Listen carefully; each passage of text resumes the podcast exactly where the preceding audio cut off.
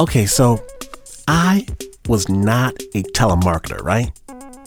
Telemarketers were so beneath what I did. See, I was a telephone market researcher.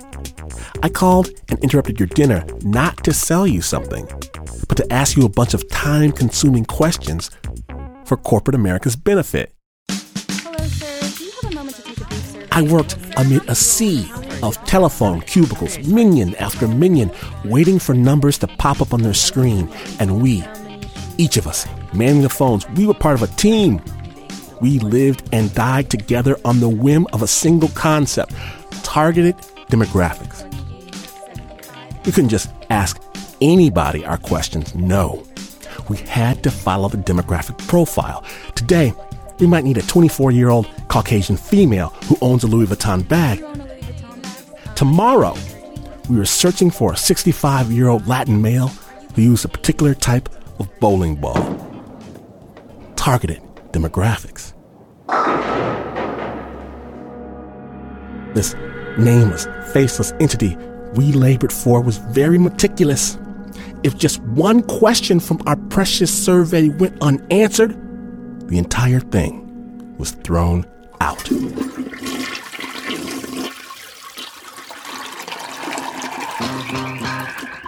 And we always saved the two questions people like to hang up on us for for last.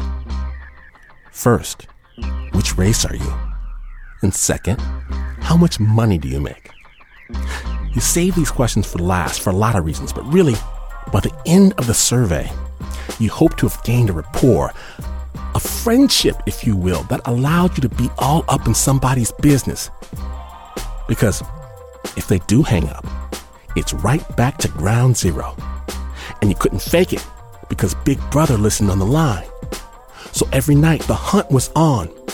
And you might think, okay, that's great. You don't find whatever demographic you're looking for. Eventually, you call it a night. Try again tomorrow. no. The corporates didn't care about us. If you didn't find their precious demographic, you sat there until you bloody well did. No matter how long it took, you sat there till time stopped, until your eyes ran like rivers of sand. You sat there and you dialed and you dialed and you dialed again until you found the targeted profile. That's why we were a team. Everyone depended on everyone else. If someone didn't find the profile, no one could leave. And one night, we got a call sheet, and everyone groaned. Most of it was cool. 18 to 34 year old Caucasian female who used three different lotions. No problem. 44 year old male who purchased at least five pairs of athletic shoes every year. Fine. But everyone's eyes froze at the last entry on the page.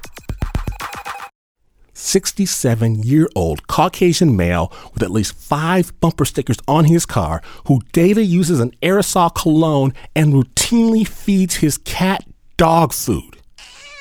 And you hear it. What's an aerosol cologne? What type of idiot gives his cat dog food?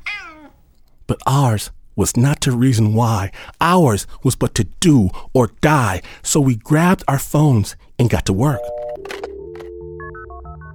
From minute one, it was going to be that type of night. Hangups, screamers, perverts. A man threatened me with excruciating bodily injury. We should have received hazard pay. But worse, we couldn't find any older white gentlemen, and the clock was ticking 7 o'clock, 8 o'clock, 9, 10. People were getting panicky. We knew that if we pushed it far beyond 10 o'clock, were going to be there all night. And then I got someone on the line. Hello, sir. Blah, blah, blah, blah. Do you feed your cat dog food? Yeah. Do you have any bumper stickers on your car? Well, I got at least five of them. and, sir, do you use any type of cologne? Well, the wife likes to spray me down with something out of a canister. I almost whooped. Word spread fast. Hope returned to people's faces. I kept rattling through the rest of the questions. My team had gathered round me at this point. I put the phone call on speaker. I was putting on a little show, you know. I was going to be the one to lead us all home. We were close. Just two final questions, sir. I had all the confidence in the world. This guy was not going to let me down. First, sir, could you tell me which race you identify as? The man, he started laughing. which race? What do you think I am? An N word? and the man, he did not say N word. And I know you're not one of those dirty either. I can tell by your voice. My mind went to a dark space, a blind rage space. I reached to slam the phone down and I could see them. My team pleading with their eyes, please, please. I didn't know what to do. I really didn't. Finally, I said, Then you are a Caucasian male. Is that right, sir? That's right. And how much do you make per year? He told me. Jerk off. And I hung up the phone. The place erupted in cheers. But that wasn't good enough. It wasn't good enough. I felt angry, ashamed, dirty. I looked at the number I had just called.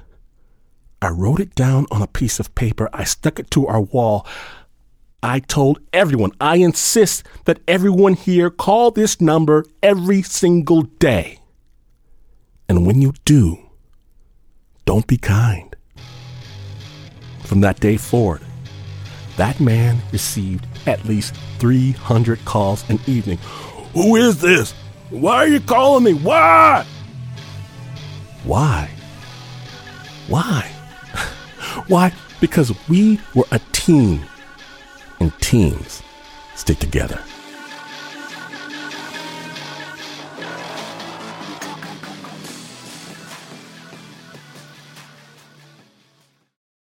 You are listening to Snap Judgment, and to hear more stories, visit snapjudgment.org.